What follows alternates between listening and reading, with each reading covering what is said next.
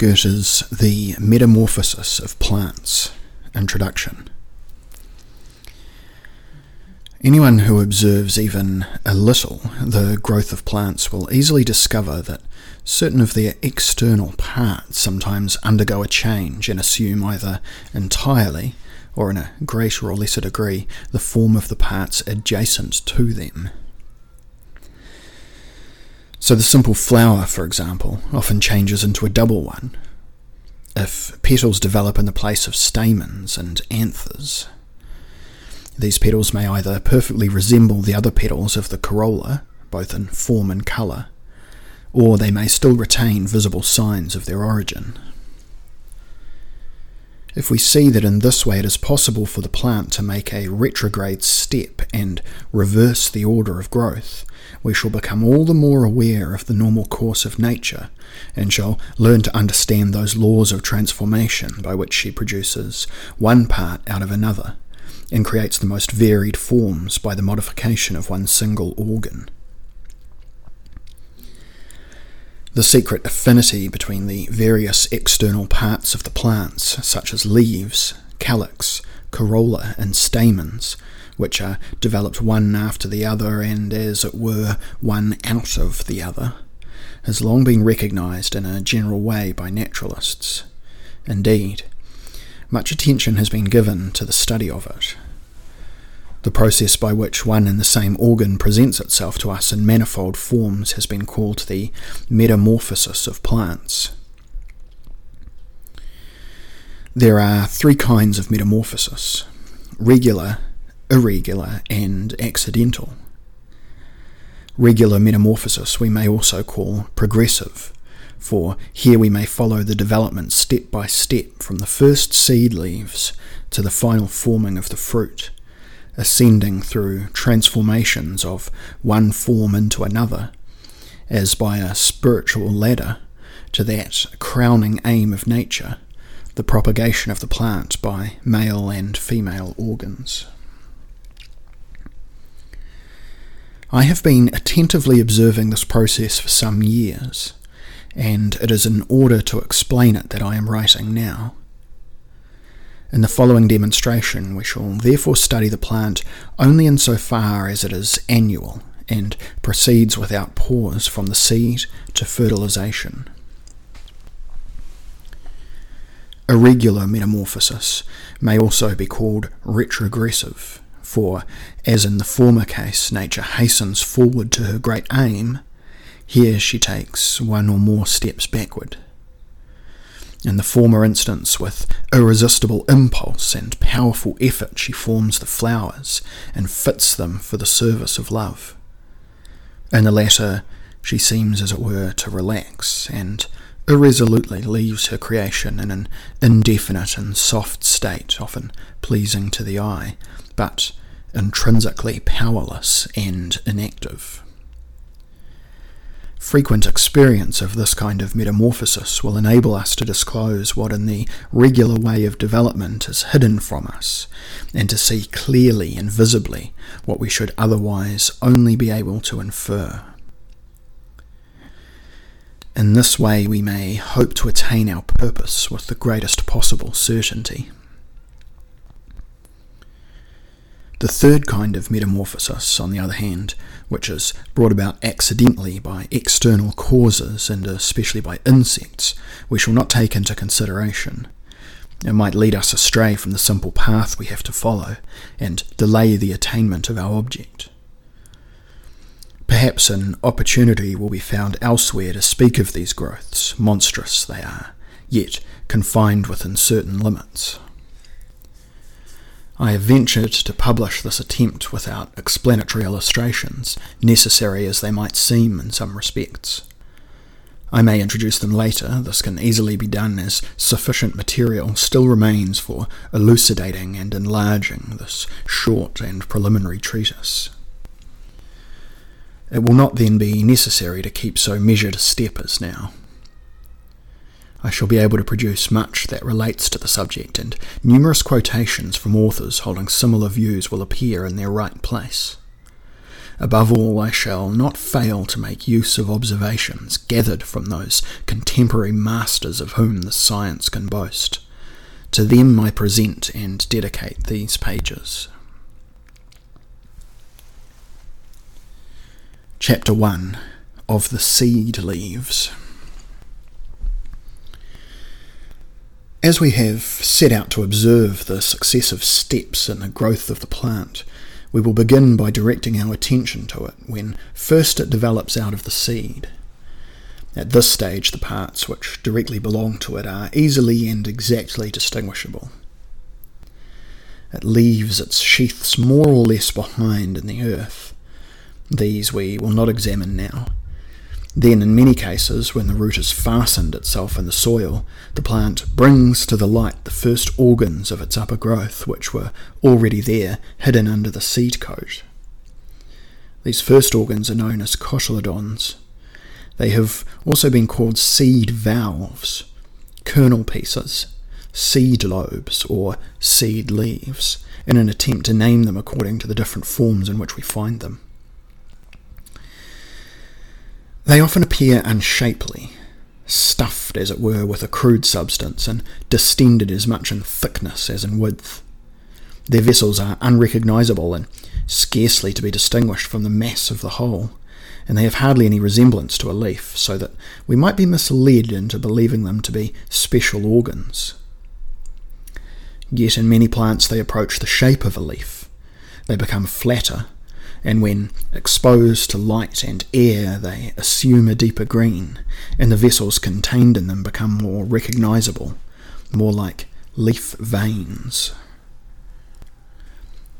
Finally, they sometimes even take on the appearance of real leaves. Their vessels are then capable of high development, and their resemblance to the subsequent leaves does not permit us to regard them as distinct organs. We have to recognize them as the first leaves of the stem. Now, as we cannot conceive of a leaf without a node, or of a node without an eye, we may conclude that the point at which the cotyledons are attached is the first true node of the plant. This view is confirmed by those plants which produce young eyes immediately under the wings of the cotyledons, and from these first nodes develop complete branches, as for example is the case with the common bean Vicia faba. The cotyledons are usually double, and here we have a remark to make, which will appear to us of still greater importance later on. Namely, the leaves of this first node often appear in pairs, even when the subsequent leaves of the stem are placed alternately. Here then is shown a coming together and uniting of parts which nature later separates and places at a distance one from the other. Still more remarkable is it when the cotyledons appear like many little leaves gathered round a single axis, while the stem, which gradually develops out of their midst, produces the subsequent leaves singly around itself. This may be very well observed in the growth of the different kinds of pine, where a wreath of needles forms, as it were, a calyx. As we proceed, we shall be reminded of this and other similar phenomena. For the present, we will pass over the quite shapeless single cotyledons of plants which germinate with one leaf only. Let us remark, however, that even the most leaf-like cotyledons, in comparison with the subsequent leaves of the stem, are always less developed.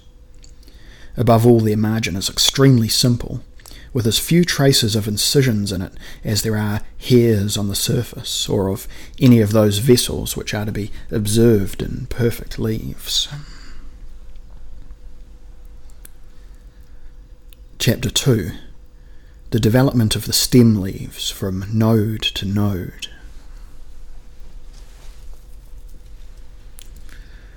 We are now able to observe closely the successive formation of the leaves as the progressive operations of nature all take place before our eyes.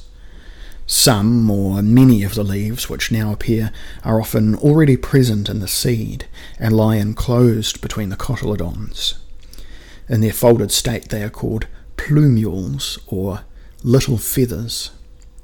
Their shape, compared with that of the cotyledons and of the future leaves, varies in different plants, but they usually differ from the cotyledons in that they are flat, delicate, and formed all together like real leaves. They become entirely green. They are attached to a visible node, and their relation to the following stem leaves can no longer be denied. They are nevertheless inferior to them insofar as their periphery or margin is not yet perfectly formed. Henceforward, the further development of the leaf progresses without pause from node to node. The vein lengthens out, and the veins that branch out from it extend more or less towards the edge. These different relationships of the veins to one another are the primary cause of the manifold leaf shapes. The leaves may appear notched, deeply incised, or formed of many leaflets joined together, in which case they resemble perfect little twigs. The date palm affords a striking example of the simplest type of leaf developing into the most manifold forms. As the leaves succeed each other, the central vein grows more and more prominent, the fan like and yet simple leaf becomes torn and divided, and an extremely compound branch like leaf is formed. The development of the leaf stalk keeps pace with that of the leaf. The two are either intimately connected or the stalk forms a special little stem which at long last is quite easily detached from the leaf as such. That this independent leaf stalk also has a tendency to change into the form of a leaf is disclosed by a variety of plants. The agrume, for example. The organisation of the leaf stalk, which for the present we will pass over, will prompt us to further considerations in the future. Neither can we for the moment enter upon a closer examination of bracts and stipules we can only observe in passing that, especially when they constitute a part of the leaf stalk, they share its future transformations in many remarkable ways. While the leaves owe their first nourishment principally to the more or less modified watery parts which they draw from the stem, for their increased perfection and refinement, they are indebted to the light and air. The cotyledons, which are formed beneath the closed seed sheath, are charged, so to speak, with only a crude sap. They are scarcely or but rudely organized and quite undeveloped. In the same way, the leaves are more rudely organized in plants which grow under water than in others which are exposed to the open air. Indeed, even the same species of plant develops smoother and less intricately formed leaves when glowing in low, damp places, while, if transplanted to a higher region, will also produce leaves which are rough, hairy, and more delicately finished.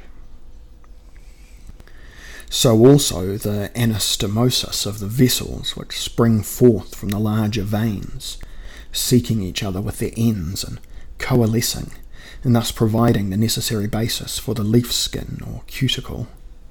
If not entirely caused by subtle forms of air, is at least very much furthered by them. If the leaves of many water plants are thread like or assume the form of antlers, we are inclined to attribute it to the lack of complete anastomosis. The growth of the water buttercup, Ranunculus aquaticus, shows us this quite obviously, with its aquatic leaves consisting of mere thread like veins, while in the leaves developed above water the anastomosis is complete and a connected plane is formed. Indeed, occasionally in this plant the transition may be still more definitely observed in leaves which are half anastomosed and half thread like. Experience has taught that the leaves draw in various kinds of air which they combine with the moisture contained within them, and there is no doubt that they bring these more refined juices back again into the stem, and so greatly promote the development of the adjacent eyes. This has been ascertained by examining the kind of air developed in the leaves of the plants and even in the cavities of hollow stems.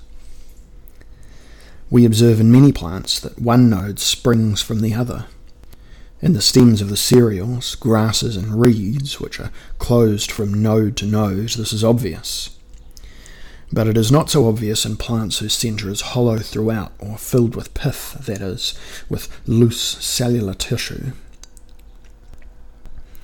but the supposed important functions of the pith or marrow being now on good grounds called into question, and the impulsive and productive power once claimed for it being today attributed to the inner side of the second rind, the so called cambium, we can now more easily understand that a more highly situated node developing as it does from a preceding one, and receiving the juices from it in a finer and more highly filtered condition, benefits from the operation of the intervening leaves, and will therefore develop all the more perfectly and in its turn transmit more elaborated juices to its own leaves and eyes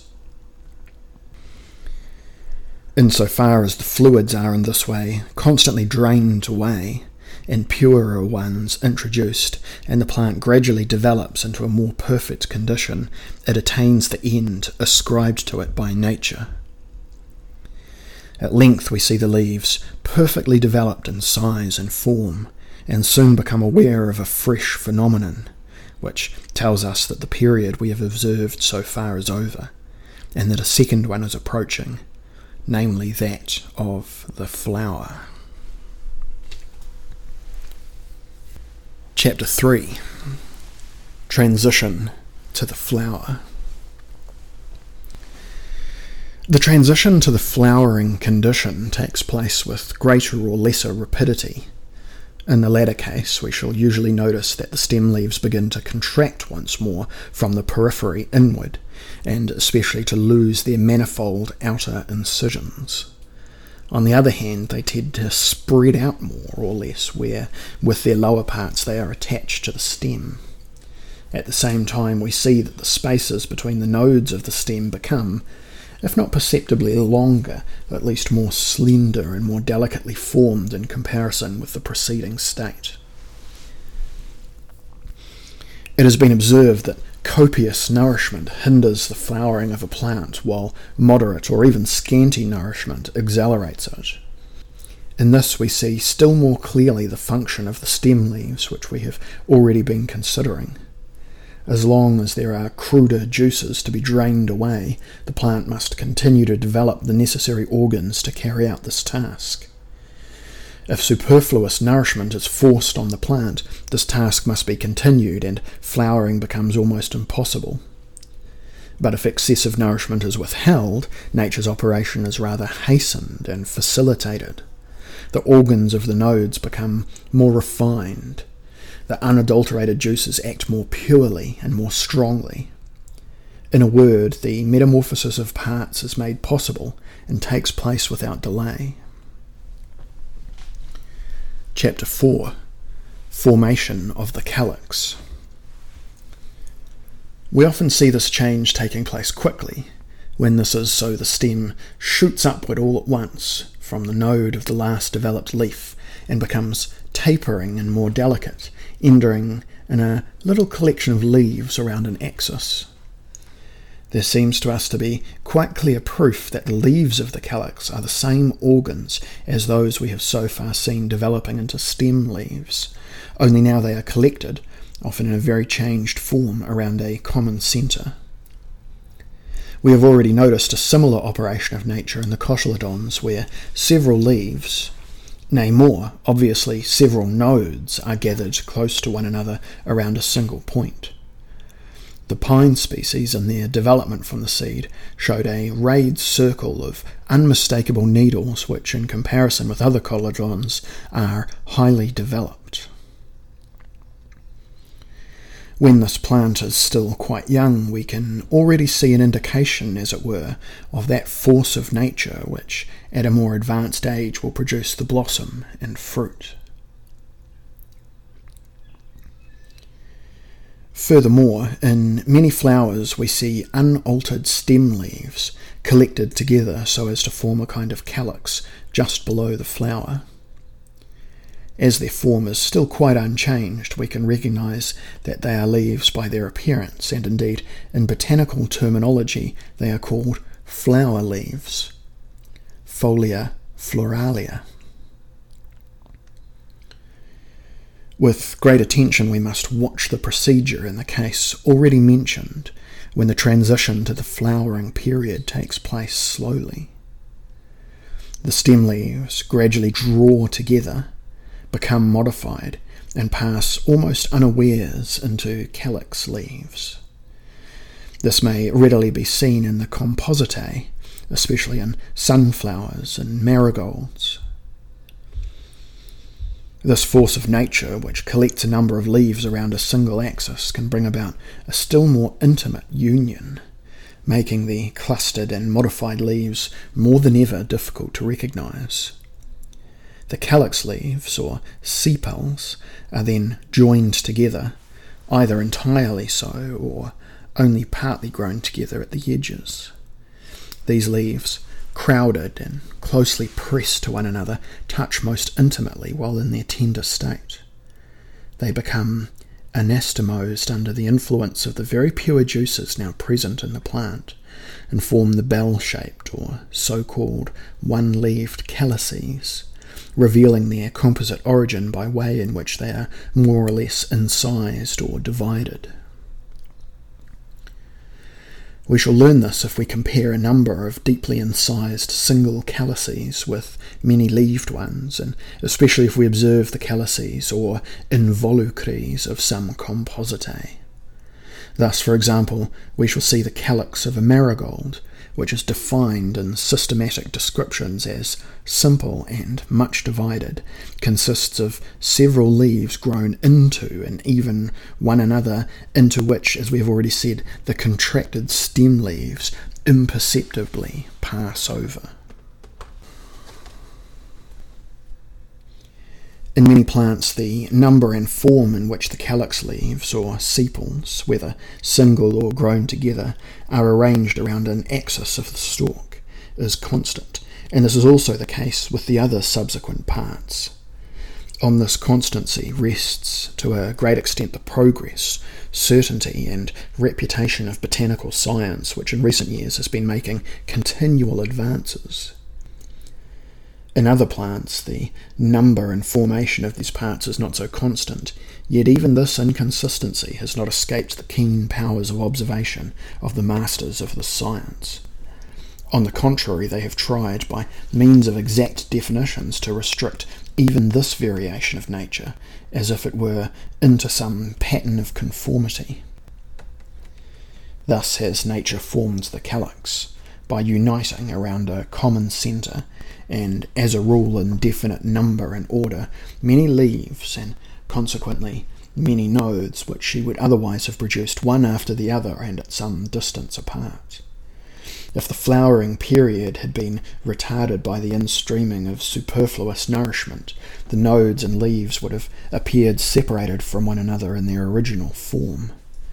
Nature, therefore, in forming the calyx, creates no new organ, but simply combines and modifies the organs we already know, advancing in this way a step nearer to her goal. Chapter 5 Formation of the Corolla. We have seen how the calyx is produced through the influence of refined juices gradually generated in the plant and now the calyx itself is destined to become the organ of a future and further degree of refinement. We can believe this even if we explain its operation from a purely mechanical point of view. How tender and capable of the finest filtration must be the vessels which are so highly contracted and drawn together. The transition from the calyx to the corolla can be seen quite clearly for although the calyx is usually green from the stem leaves, it often shows a change in one part or another at the tips, the edges, the back, or even over the inner surface, leaving the outer surface green. Also, whenever this colouring occurs, we see it combined with an increased refinement of texture. Thus there arise the calices, which we should be equally justified in regarding as corollas. We have observed from the seed leaves, cotyledons, upward, a process of great expansion and development of the leaves to the periphery, while in the transition to the calyx we see once more a contraction from the circumferences towards the centre. We now notice that the corolla is produced by yet another expansion. The petals are usually larger than the calyx leaves or sepals. Even as the organs were contracted into the calyx, so do they now expand again into petals under the influence of the still more finely filtered juices, which have passed through the calyx to appear in a highly refined state as new and quite different organs. Their delicate organization their colour and their scent would make it quite impossible to recognise their origin if we were not able to hearken to nature as she speaks to us through her many vagrancies and abnormalities. Thus, for instance, inside the calyx of a carnation, a second calyx is often found, which, on the one hand, inasmuch as part of it is quite green, reveals its tendency to become a one leaved, incised calyx, while on the other hand it is torn and jagged and beginning at the tips and edges to expand and to become tinted like the real petals. Through this, we clearly recognize the relationship between the corolla and the calyx. The relation of the corolla to the stem leaves reveals itself in different ways. On many plants, the stem leaves are produced more or less coloured long before they approach the flowering state. In other cases, they become completely coloured when they get near to the flower. Sometimes, too, nature proceeds immediately to the corolla, omitting the calyx altogether, and we are given the opportunity of observing the transformation of stem leaves into petals. On tulip stalks, for example, an almost perfectly formed and coloured petal may sometimes be seen. Indeed, it is even more remarkable when such a leaf half green and half coloured, belongs with its green part to the stem and remains attached thereto, while its coloured part is carried up into the corolla so that the leaf is torn in two. It is a not unlikely opinion which would ascribe the colour and scent of the petals to the presence of the male seed within them. It may be there in an insufficiently separated state, combined with and diluted by other juices.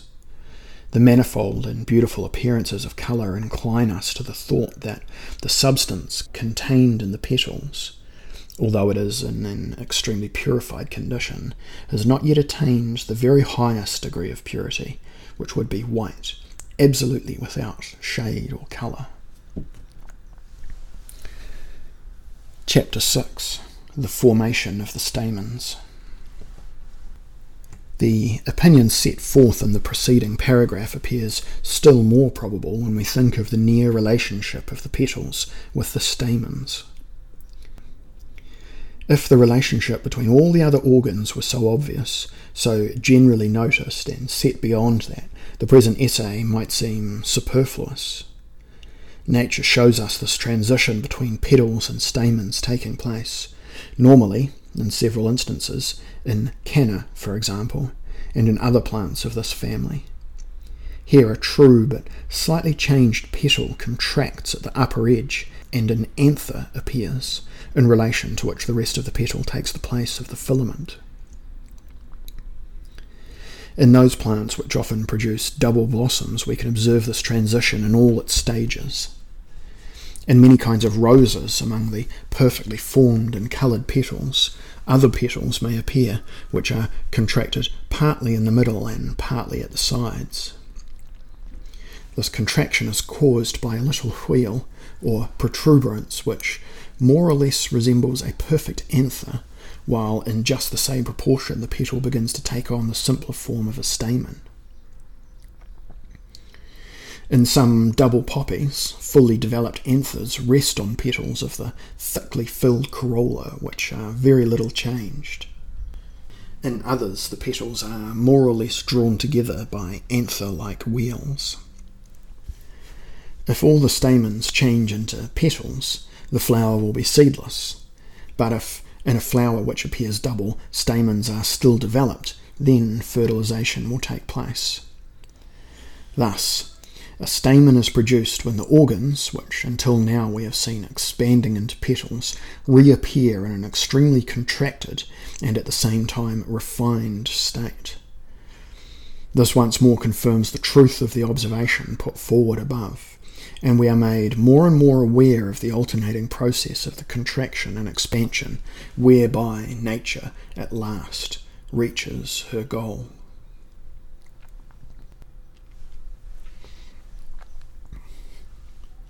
Chapter 7 Nectaries.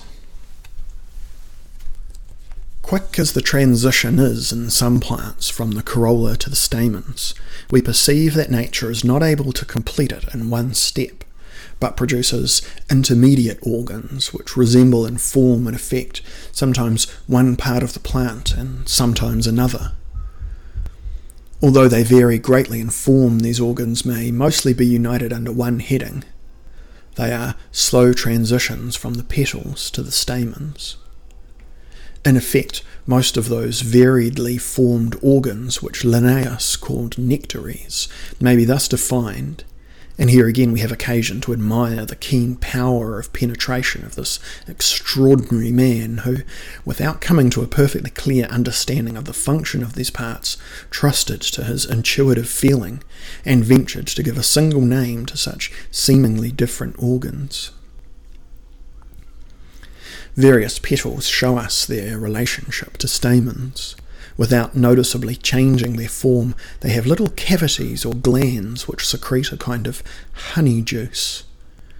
That this juice is yet unelaborated and not yet fully differentiated fertilizing fluid, we can to some extent surmise from the above considerations, and we shall be supported in this by further reasons which will be brought forward later on.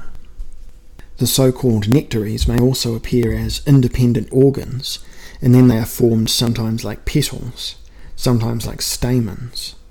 Thus, for example, the thirteen filaments, each with its little red ball on the nectaries of Parnassia, very much resemble stamens.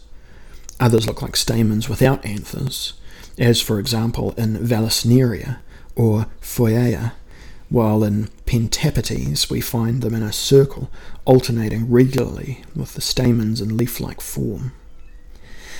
In systematic descriptions, too, these organs are called filamenta castrata petaliformia. Similar ambiguous forms are to be seen in Kigelaria and the passion flower. In this sense, the secondary corollas seem likewise to deserve the name of nectaries, for if the forming of the petals comes about through a kind of expansion, the secondary corollas, on the other hand, are formed by contraction, that is to say, in just the same way as the stamens. And so we see within perfectly expanded corollas smaller, contracted secondary ones, as for example in the narcissus, in Nerium, and in Agrostemma. Furthermore, in various species we see alterations which are still more striking and remarkable. In some flowers we notice a little hollow filled with honey like juice at the inner base of the petals.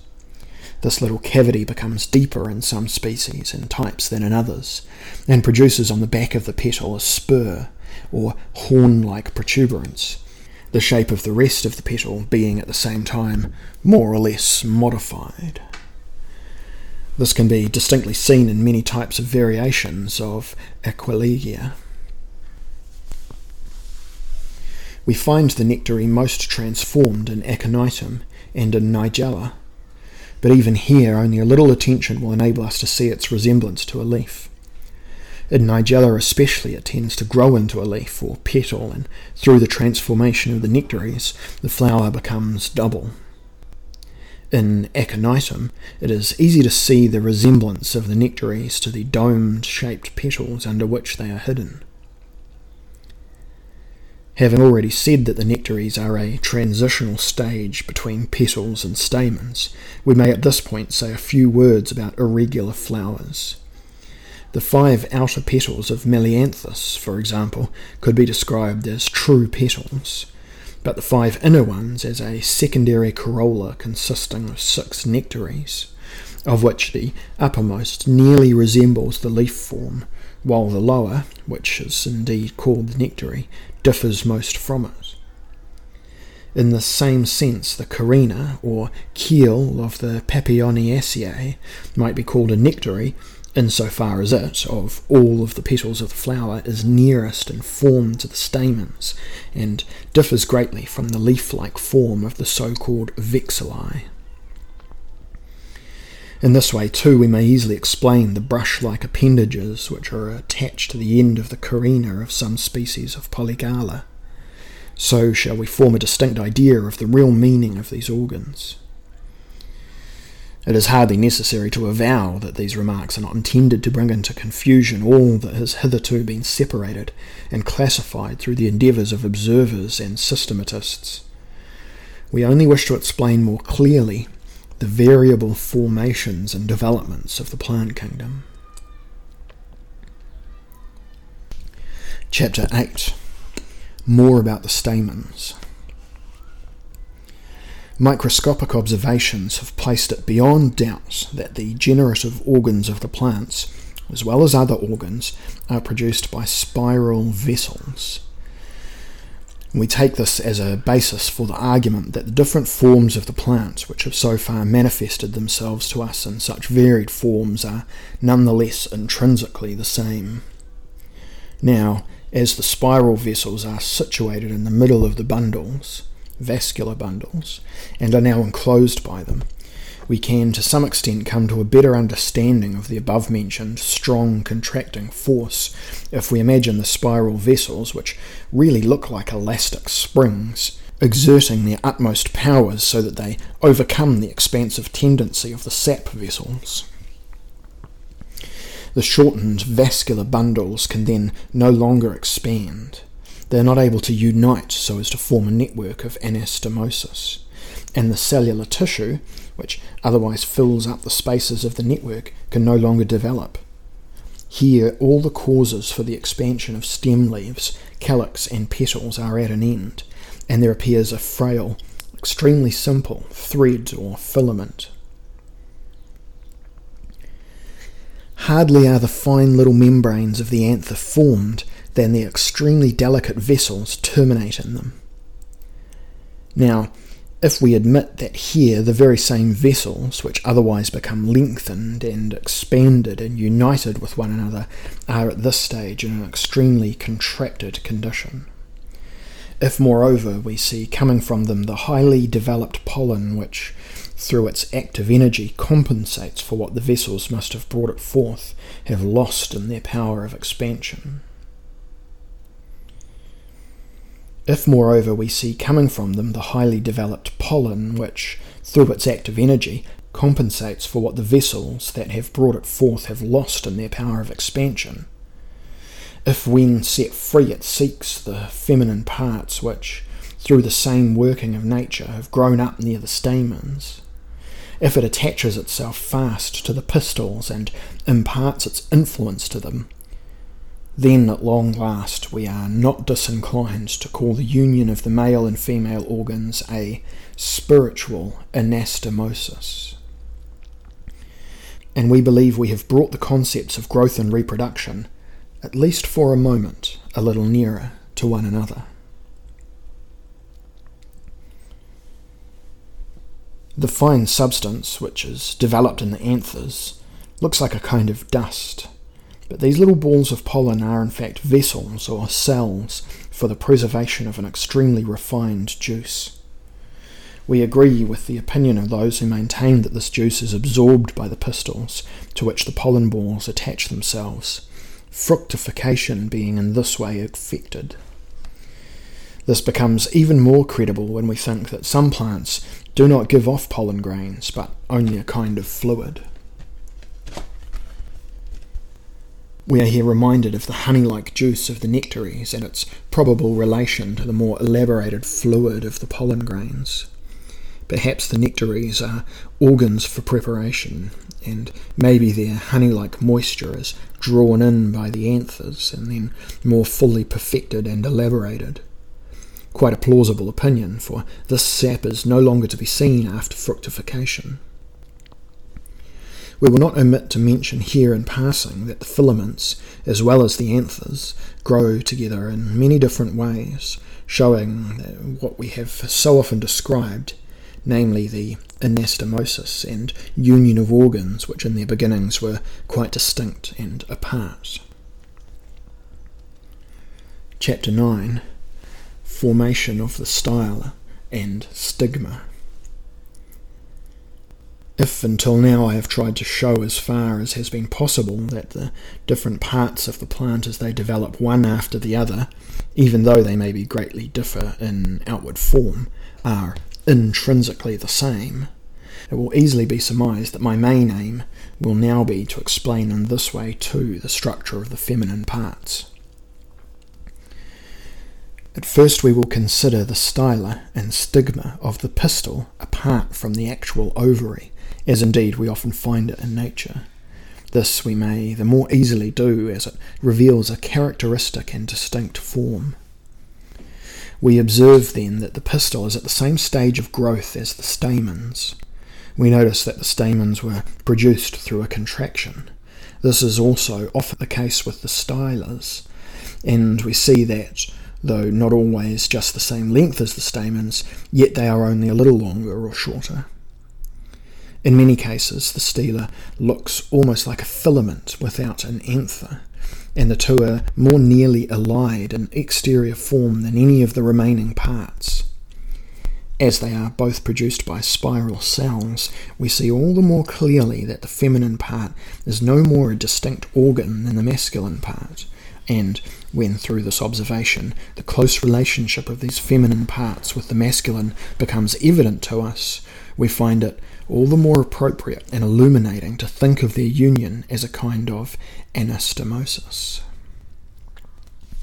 We very often find the pistil formed by the growing together of several single ones, the component parts being hardly distinguishable at the tip, where they are not even separated. This growing together, the effect of which we have often remarked upon, takes place in this instance most easily of all. Indeed, it must happen, for the delicate organs, before they are perfectly developed, are pressed together in the blossom and thus enabled intimately to unite with one another. In various normal cases, nature shows us more or less clearly the near relationship of the pistil with the preceding parts of the blossom. For example, the pistil of the iris appears with its stigma in the perfect form of a petal. The umbrella shaped stigma of Sarracenia shows that it is composed of several leaves set together. True, this is not so marked, and yet even the green colour is retained. With the help of the microscope, we find more stigmas formed, like perfect one or many leaved calices in the crocus, for example, or Zannichellia. By a retrogressive development, nature often shows us instances where the stela and stigma have changed back again into petals. The ranunculus asiaticus, for example, becomes double in this way. The stigmas and stelas have transformed themselves into true petals, while the anthers, immediately underneath, may often be found unchanged. One or two other remarkable instances will come to our attention later on. We will here repeat the observations already made that the pistil and stamens are at the same stage of growth and illustrate once again the fundamental principle of alternate expansion and contraction. From the seed to the most perfect development of the stem leaf, we first observed expansion.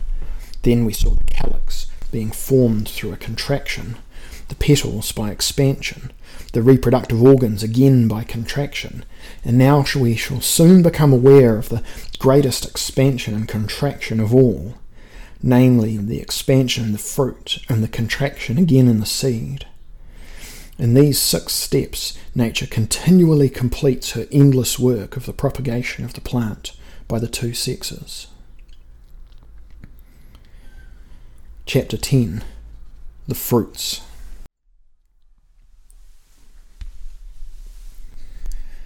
It is now the fruits which we have to observe, and we shall soon be convinced that this too originates in the same way as the previous parts, and is subject to the same laws. We speak here really of those vessels or capsules formed by nature to enclose the so called covered seeds, or rather to develop through fructification within these vessels a greater or lesser number of seeds. It will be easy to show that these vessels may likewise be explained according to the nature and organization of those parts of the plant we have already considered. It is once more the retrogressive metamorphosis which brings to our notice this law of nature. We may often observe in pinks, for example, which, just because of this irregularity, are such well known and favourite flowers, that the seed capsules transform again into leaves, like those of the calyx, and that in just the same way a proportion of the steles becomes shorter. Indeed, it happens sometimes that the fruit capsule of a pink transforms into a real and perfect calyx. The divisions of which still have tender remnants of styles and stigmas attached to them while from the very centre of the second calyx a more or less perfect corolla develops instead of seeds. Furthermore, even in normal and constant formations, nature reveals itself in manifold waves, the fruitfulness that lies hidden in the leaf. Thus, a leaf of the lime, a somewhat changed leaf, it is true, but nonetheless quite recognisably a leaf, produces from its middle vein a little stalk, and on it perfect blossom and fruit. In Ruscus, this manner in which blossom and fruit rest on the leaf is still even more remarkable. Still greater, we may even say monstrous, in this inherent fruitfulness of the leaf as shown to us in ferns. Through an inner impulse and Perhaps even without the direct operation of two sexes, they develop and scatter around innumerable seeds or tiny germs capable of growth, so that a single frond rivals a wide spreading plant, or even a large branching tree of fruitfulness. If we keep these observations in mind, we shall not fail to recognize the leaf form in all seed vessels in spite of their manifold formations, their peculiar modifications and combinations. So, for example, many pods may be regarded as a single leaf, folded and grown together again at the edges. Others again consist of several leaves grown one upon another, Compounds, pods, or capsules may be explained as composed by several leaves united around a common centre, joined at their edges, but open towards one another on their inner sides.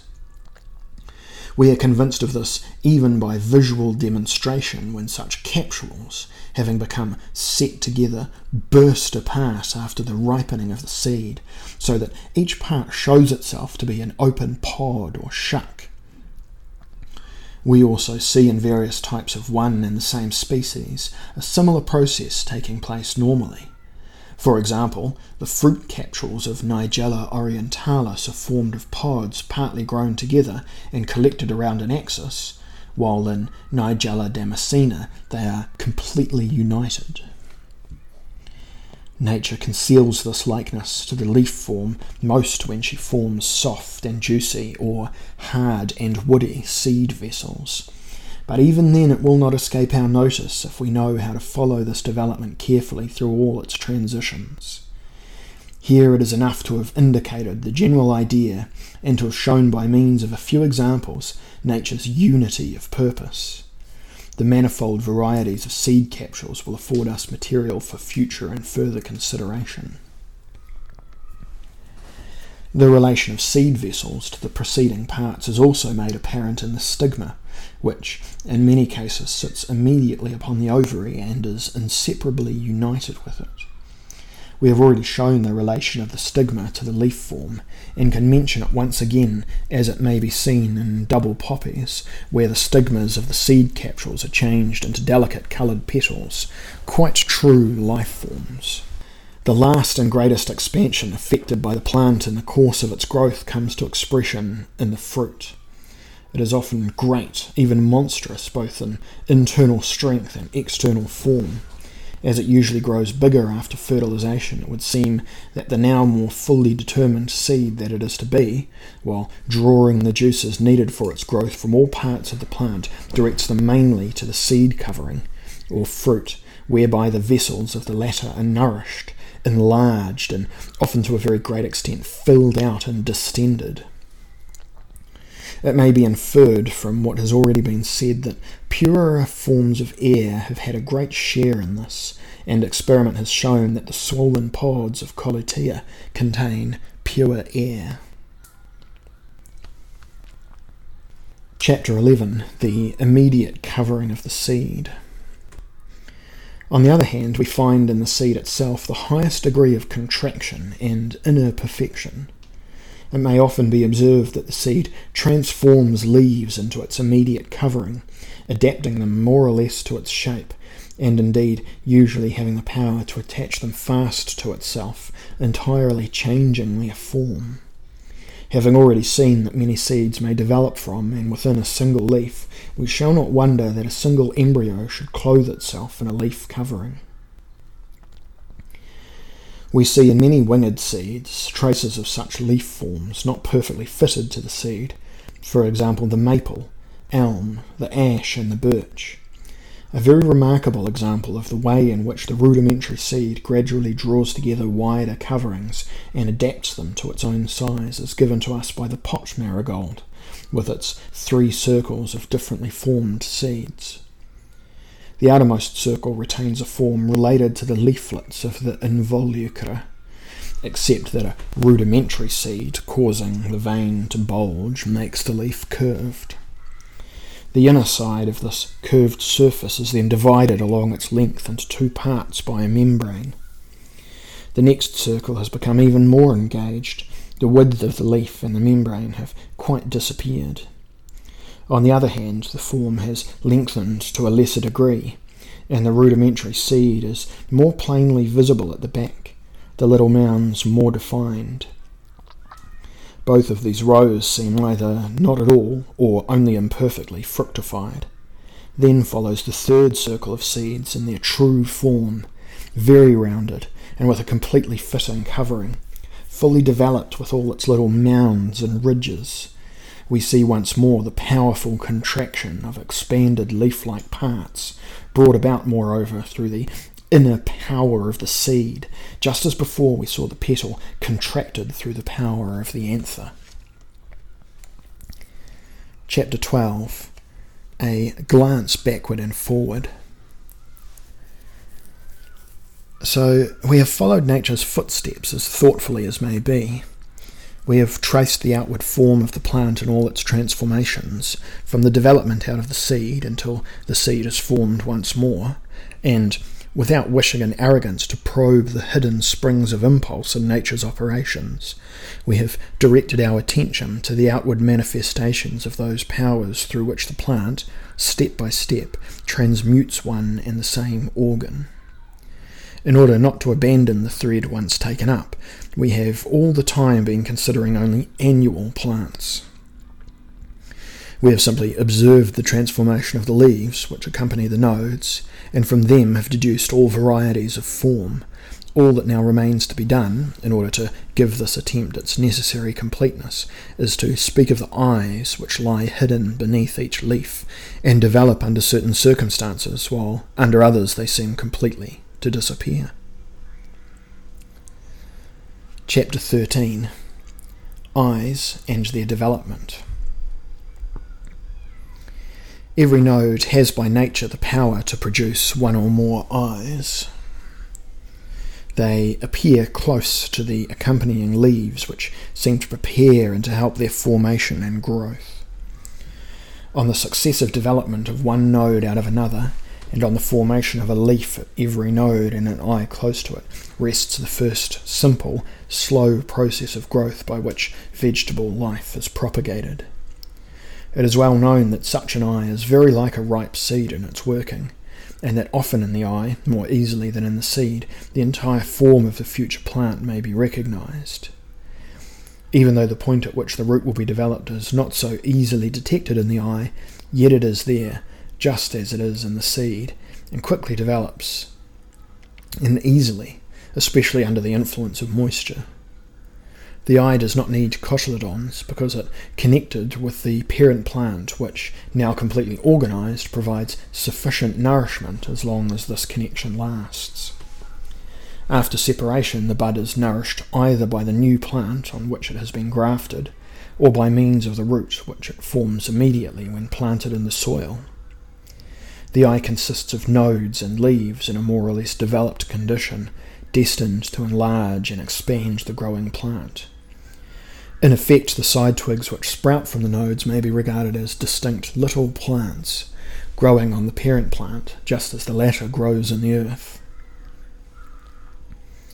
The comparison of seed and eye has so often been made, and especially quite recently, with such penetration and exactitude, that we can but appeal to this work with unqualified approbation.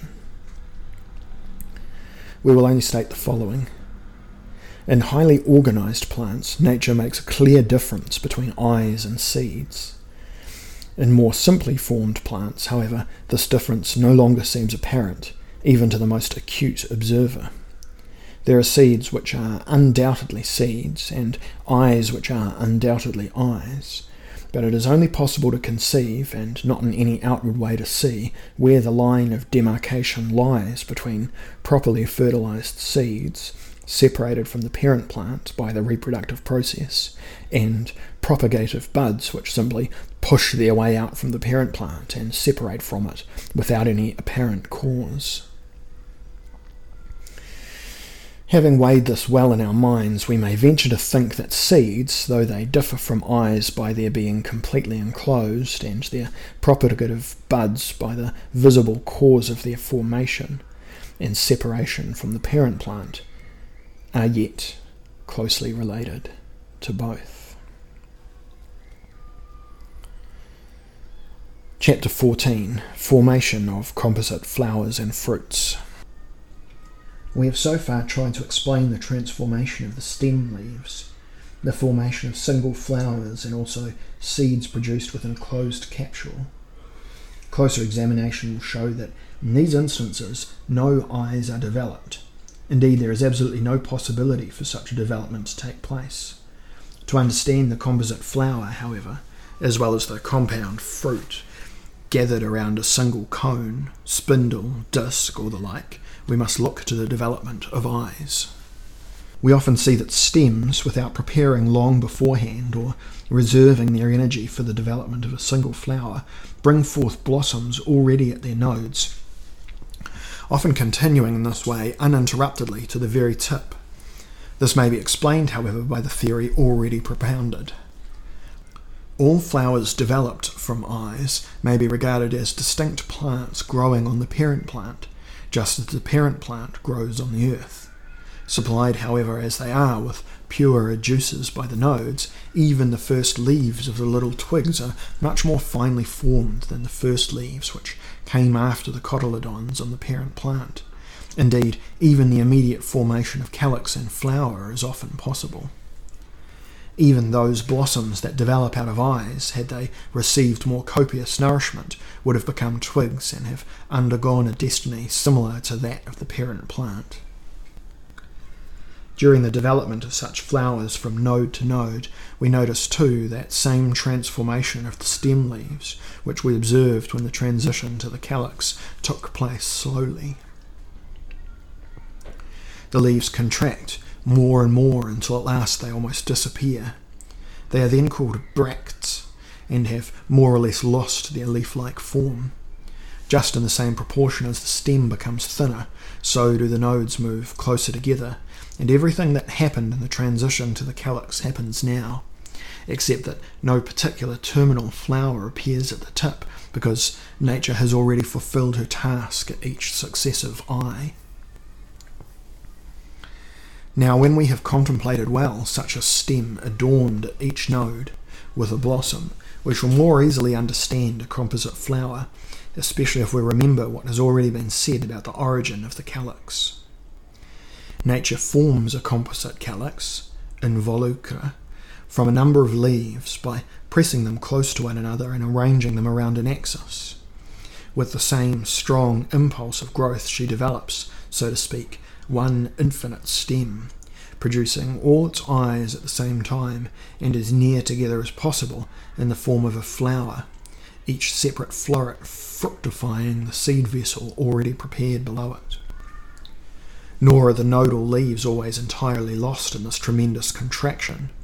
In thistles, for example, compare Dipsacus laciniatus, the little leaf faithfully accompanies the floret, which grows from the eye situated close by. In many grasses, too, each flower has such a leaflet, which in this case is called a glume. So we are led to see that the seeds of a composite flower are true eyes, formed and developed by means of the male and female organs. We shall easily be convinced that this is so if, keeping this idea always in mind, we examine and compare the growth and manner of seeding of various plants. Then, too, we shall not find it difficult to explain the seeds, whether enclosed within a seed vessel or not, which are produced in the middle of a single flower.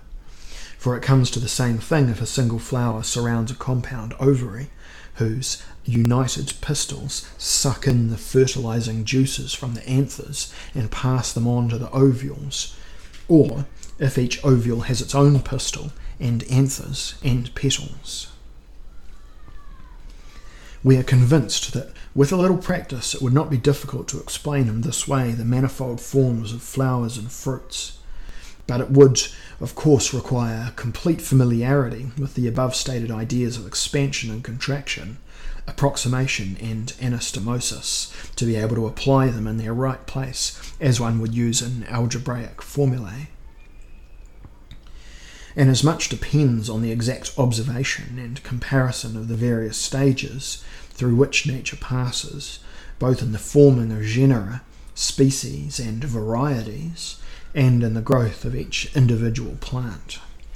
A collection of illustrations made for this purpose with explanations of the different parts of the plant in botanical terminology would be both welcome and useful two strange instances of proliferous flowers, if we could have them before us, would help most decidedly in upholding this theory. Chapter 15 A Proliferous Rose. All that we have been seeking to grasp by flowers of imagination and thought is shown most clearly in the instance of the proliferous rose. The calyx and corolla are arranged and developed around the axis, but instead of the seed vessel being contracted in the centre of the blossom, with the masculine and feminine organs arranged around it, the stem, half red and half green, continues upward, while from it arise in succession smaller, dark red, folded petals, some of them bearing traces of anthers. The stem goes on growing, Thorns appear on it again. The coloured petals, which now appear singly, become smaller and at last transform into variegated stem leaves, half red and half green.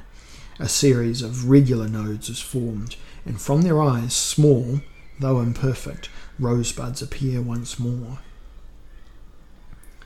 This example in particular affords visible proof of our theory, namely that all calices are simply leaves, folia floralia, contracted and growing together at the periphery. For in this specimen, the calyx, gathered round the axis, consists of five perfectly developed compound leaves of three or five leaflets, such as are normally produced by rose branches at the nodes. Chapter 16 A Proliferous Carnation. Strange as this phenomenon will appear to us when we contemplate it, yet another, a proliferous carnation, is still more remarkable. We see a perfect flower with a calyx and a double corolla.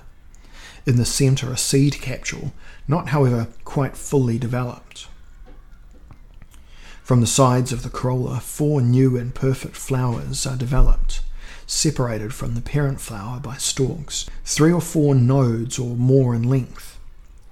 These new flowers too have calices and double corollas, formed not so much of single petals as of little crowns of petals united at their base, and more often of petals which have been developed like little twigs and grown together round a stem.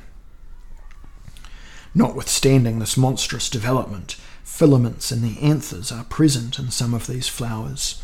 Fruit capsules are there with their steles, the capsules appearing again in leaf form. Indeed, in one flower, the seed vessels were united into a perfect calyx and contained the rudiments of another complete double flower, while the rose was like a half completed flower, from the centre of which the stem again shot upward, bearing stem leaves as before. The carnation, with a well formed calyx and perfect corolla, and a capsule situated perfectly at the centre, had developed eyes from among the surrounding petals, producing actual twigs and flowers. We see then from the two instances that nature normally terminates the period of growth in the blossom, adds it up, so to speak, to a sum total, so that by thus checking the possibility of gradual and infinite growth, she may achieve her aim the more quickly through the forming of seeds. Chapter 17 Linnaeus's theory of anticipation. If here and there I may have stumbled on a path which one of my predecessors, though attempting it under the guidance of his great teacher, describes as so fearful and dangerous, or if I have not yet quite succeeded in levelling it and clearing it of every obstacle for those who come after me, yet I still hope that this will not have been a fruitless undertaking. At this point, it is right to consider the theory by which Linnaeus sought to explain these phenomena. The things of which this essay treats could not have escaped his keen eye, and if we may now proceed from where he left off, we are indebted to the endeavours of so many observers and thinkers who have dispelled prejudices and cleared away many hindrances from our path. An exact comparison of his theory with the one we have just propounded would take too long. Those acquainted with the subject will easily do this for themselves, and such a comparison would be too complicated to be easily intelligible to those who have never thought about these things. We will only point out briefly what hindered Linnaeus from making further progress in reaching the goal. In the first place, he made his observation on trees, complicated and long lived plants. He saw that a tree planted in a fairly large pot and given too much nourishment produced branch after branch for several years, while the same tree, when restricted to a smaller pot, quickly produced flowers and fruit.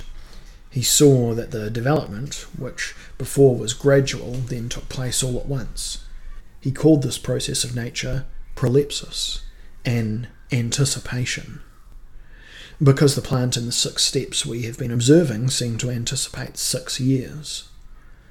He worked his theory out by dealing chiefly with the buds of trees without paying particular attention to annual plants, perceiving no doubt that his theory did not fit them so well. For according to his teaching, we would have to assume that each annual plant is really intended by nature to grow for six years, but that in the flower and fruit it suddenly anticipates this space of time and then fades. We, on the contrary, first studied the growth of annual plants, and now it is easy to apply our deductions to plants of longer duration. For a bursting bud on the oldest tree may be thought of as an annual plant, even though produced from an old stem and capable itself of longer duration. The second cause which held Linnaeus back was that he regarded the circles enclosed one within the other in the stem of the plant, the outer and inner bark, the wood the pith too much as being equally active, alive, and essential, and to these different circles of the stem attributed the origin of the flower and fruit, because they too seem to encircle and develop from one another. This was, however, only a superficial idea which on closer examination can never be confirmed. The bark is in fact unfit for further reproduction, and in long lived trees becomes an obdurate mass on the outside and is separated from the wood within, which has also become quite hard. The bark of many trees falls away, and at others can be taken off without in the least damaging the tree. Thus, it could not possibly produce either a calyx or any living part. It is the layer immediately within the bark which has all the power of life and growth, and to the extent that this is injured, the whole the growth of the whole will be disturbed. We shall see too on closer investigation that this is the layer which produces all the external parts of the plant, one after the other in the stem, and simultaneously in the flower and fruit. Linnaeus only ascribed to it the subordinate work of producing the petals.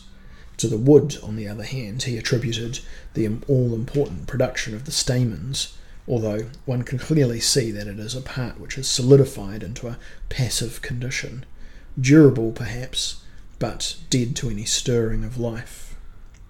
And finally, the pith was supposed to perform the most important task of all the production of the feminine organs and subsequently a numerous posterity.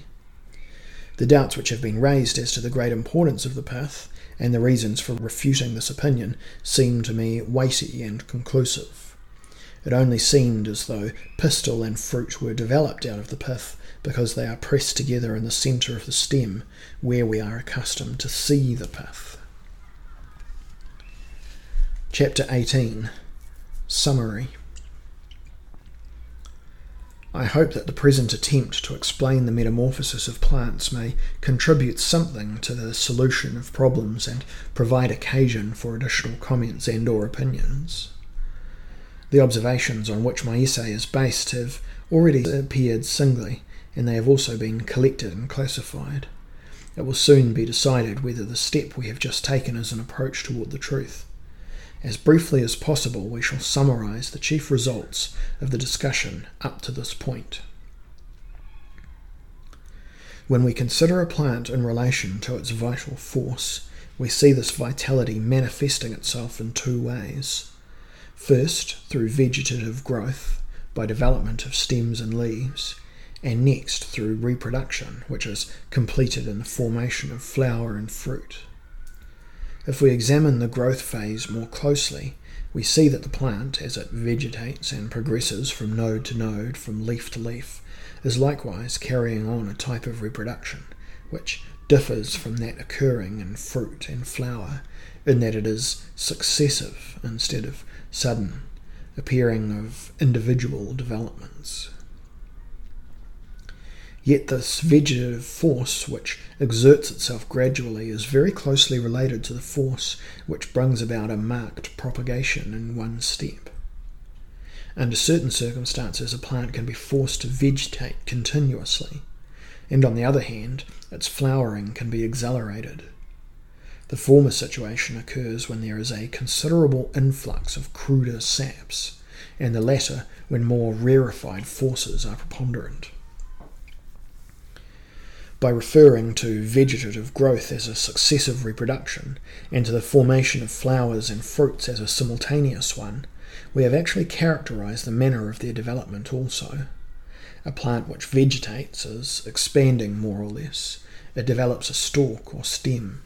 The distances from node to node are usually considerable, and its leaves spread out from the stem on all sides. Conversely, a plant which flowers is contracting all its parts, Increments in length and breadth are attested, and all its organs, developing in close propinquity, are in a highly concentrated state.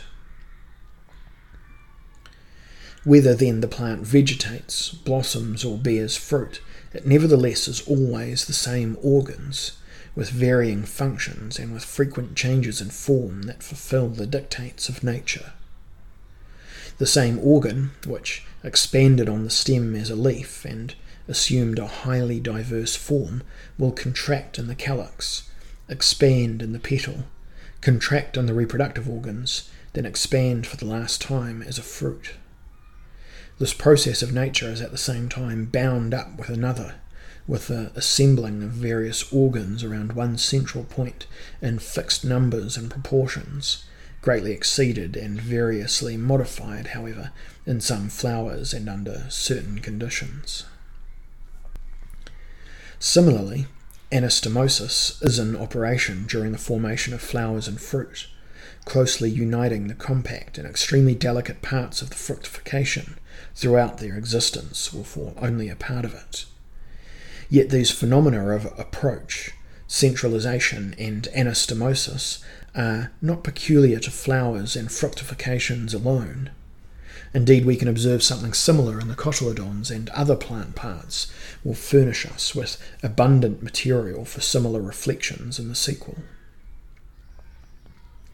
We have ventured to trace back to the leaf form those fruits in which the seeds are firmly enclosed, just as we sought to show that the organs of the vegetating and flowering plant, though seemingly dissimilar, all originate from a single organ, namely the leaf, which usually develops at each node. It is self evident that we ought to have a general term with which to designate this diversely metamorphosed organ, and with which to compare all manifestations of its form. At present, we must be content to train ourselves to bring these manifestations into relationship in opposing directions, backward and forward. For we might equally say that a stamen is a contracted petal, or that a petal is a stamen in the state of expansion, or that a sepal is a contracted stem leaf approaching a certain stage of refinement, as that a stem leaf is a sepal expanded by the influx of cruder saps. We may likewise say of the stem that it is an expanded flowering and fruiting phase, just as we have predicated of the latter that it is a contracted stem. Moreover, I have at the close of the treatise considered also the development of eyes, and have thereby attempted to explain compound flowers and unenclosed fruits as well. In this way, then, I have endeavoured to set forth, as clearly and completely as I could, a theory which to me has much that is convincing. However, if my theory has not been conclusively demonstrated, if it should still contain contradictions, or if the method of interpretation it employs should not seem at all times applicable, all the more shall I consider it my duty to take note of all criticism and to give the material more exact and extended treatment in the sequel, thereby making this approach to the subject more graphic and winning for it more universal approbation than can perhaps be expected at present.